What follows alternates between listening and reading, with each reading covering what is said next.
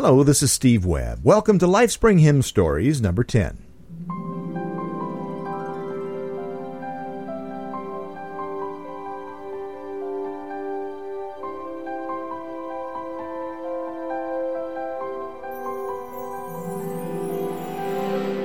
Charles Wesley was born just before Christmas in 1707. He was premature and neither cried nor opened his eyes. His mother, Susanna, kept him tightly wrapped in wool until his actual due date, whereupon he opened his eyes and cried. At age eight, he was taken to London to attend Westminster School. At 13, he became a King's Scholar at Westminster, and upon graduating, Charles enrolled at Oxford. He was 19 and full of life. He later said, My first year at college I lost in diversions.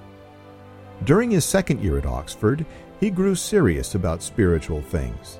Neither he nor his older brother John had yet received Christ as Savior, but they began seeking to live the Christian life so methodically they were dubbed Methodists by fellow students.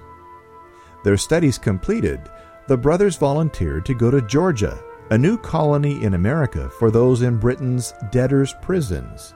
But as a missionary, Charles was an utter failure.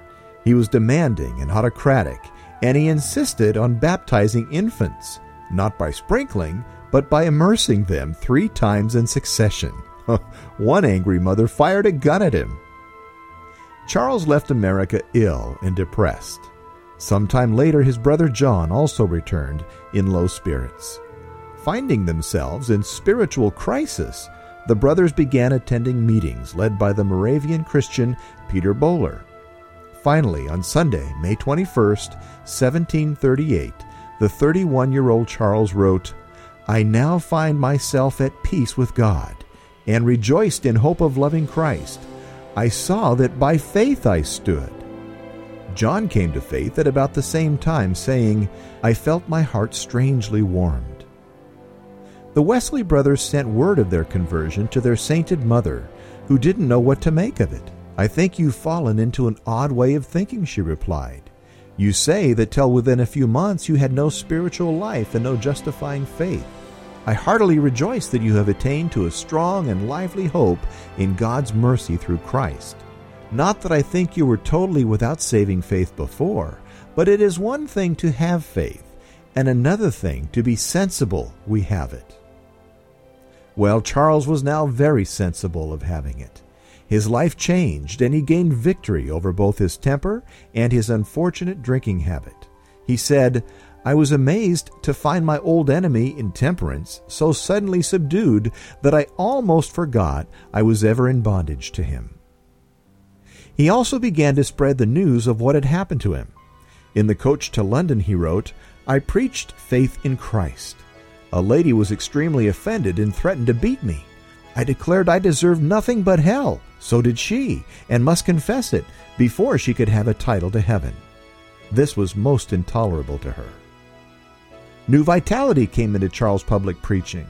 He discontinued the practice of reading his sermons and began preaching extemporaneously. He found a fruitful arena for ministry at the infamous Newgate prison and allowed himself to be locked up with condemned men on nights before their executions, that he might comfort and witness to them during their final hours.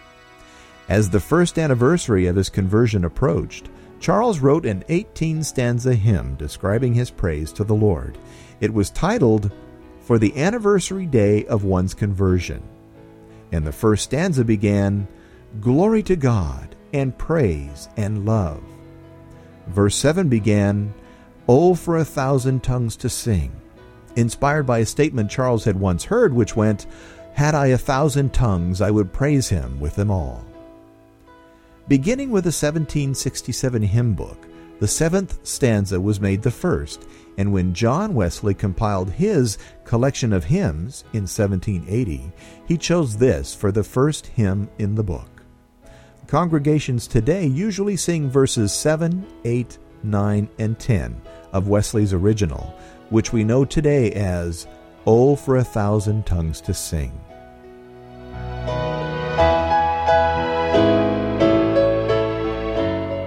Here are the lyrics of five of the verses as we see them today. Oh, for a thousand tongues to sing my great Redeemer's praise, the glories of my God and King, the triumphs of his grace.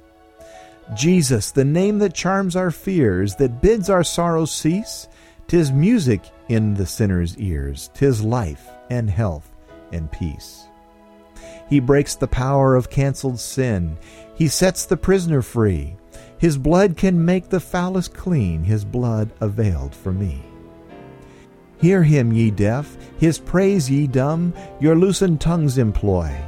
Ye blind, behold your Saviour come, and leap ye lame for joy. My gracious Master and my God, assist me to proclaim, to spread through all the earth abroad the honors of thy name. Again, my great thanks go to Pastor Robert J. Morgan, who wrote the book Then Sings My Soul. And thanks also to the worship leader and pianist at the Lifespring Church, Miss Heidi Henninger, for her great musicianship on the hymn today.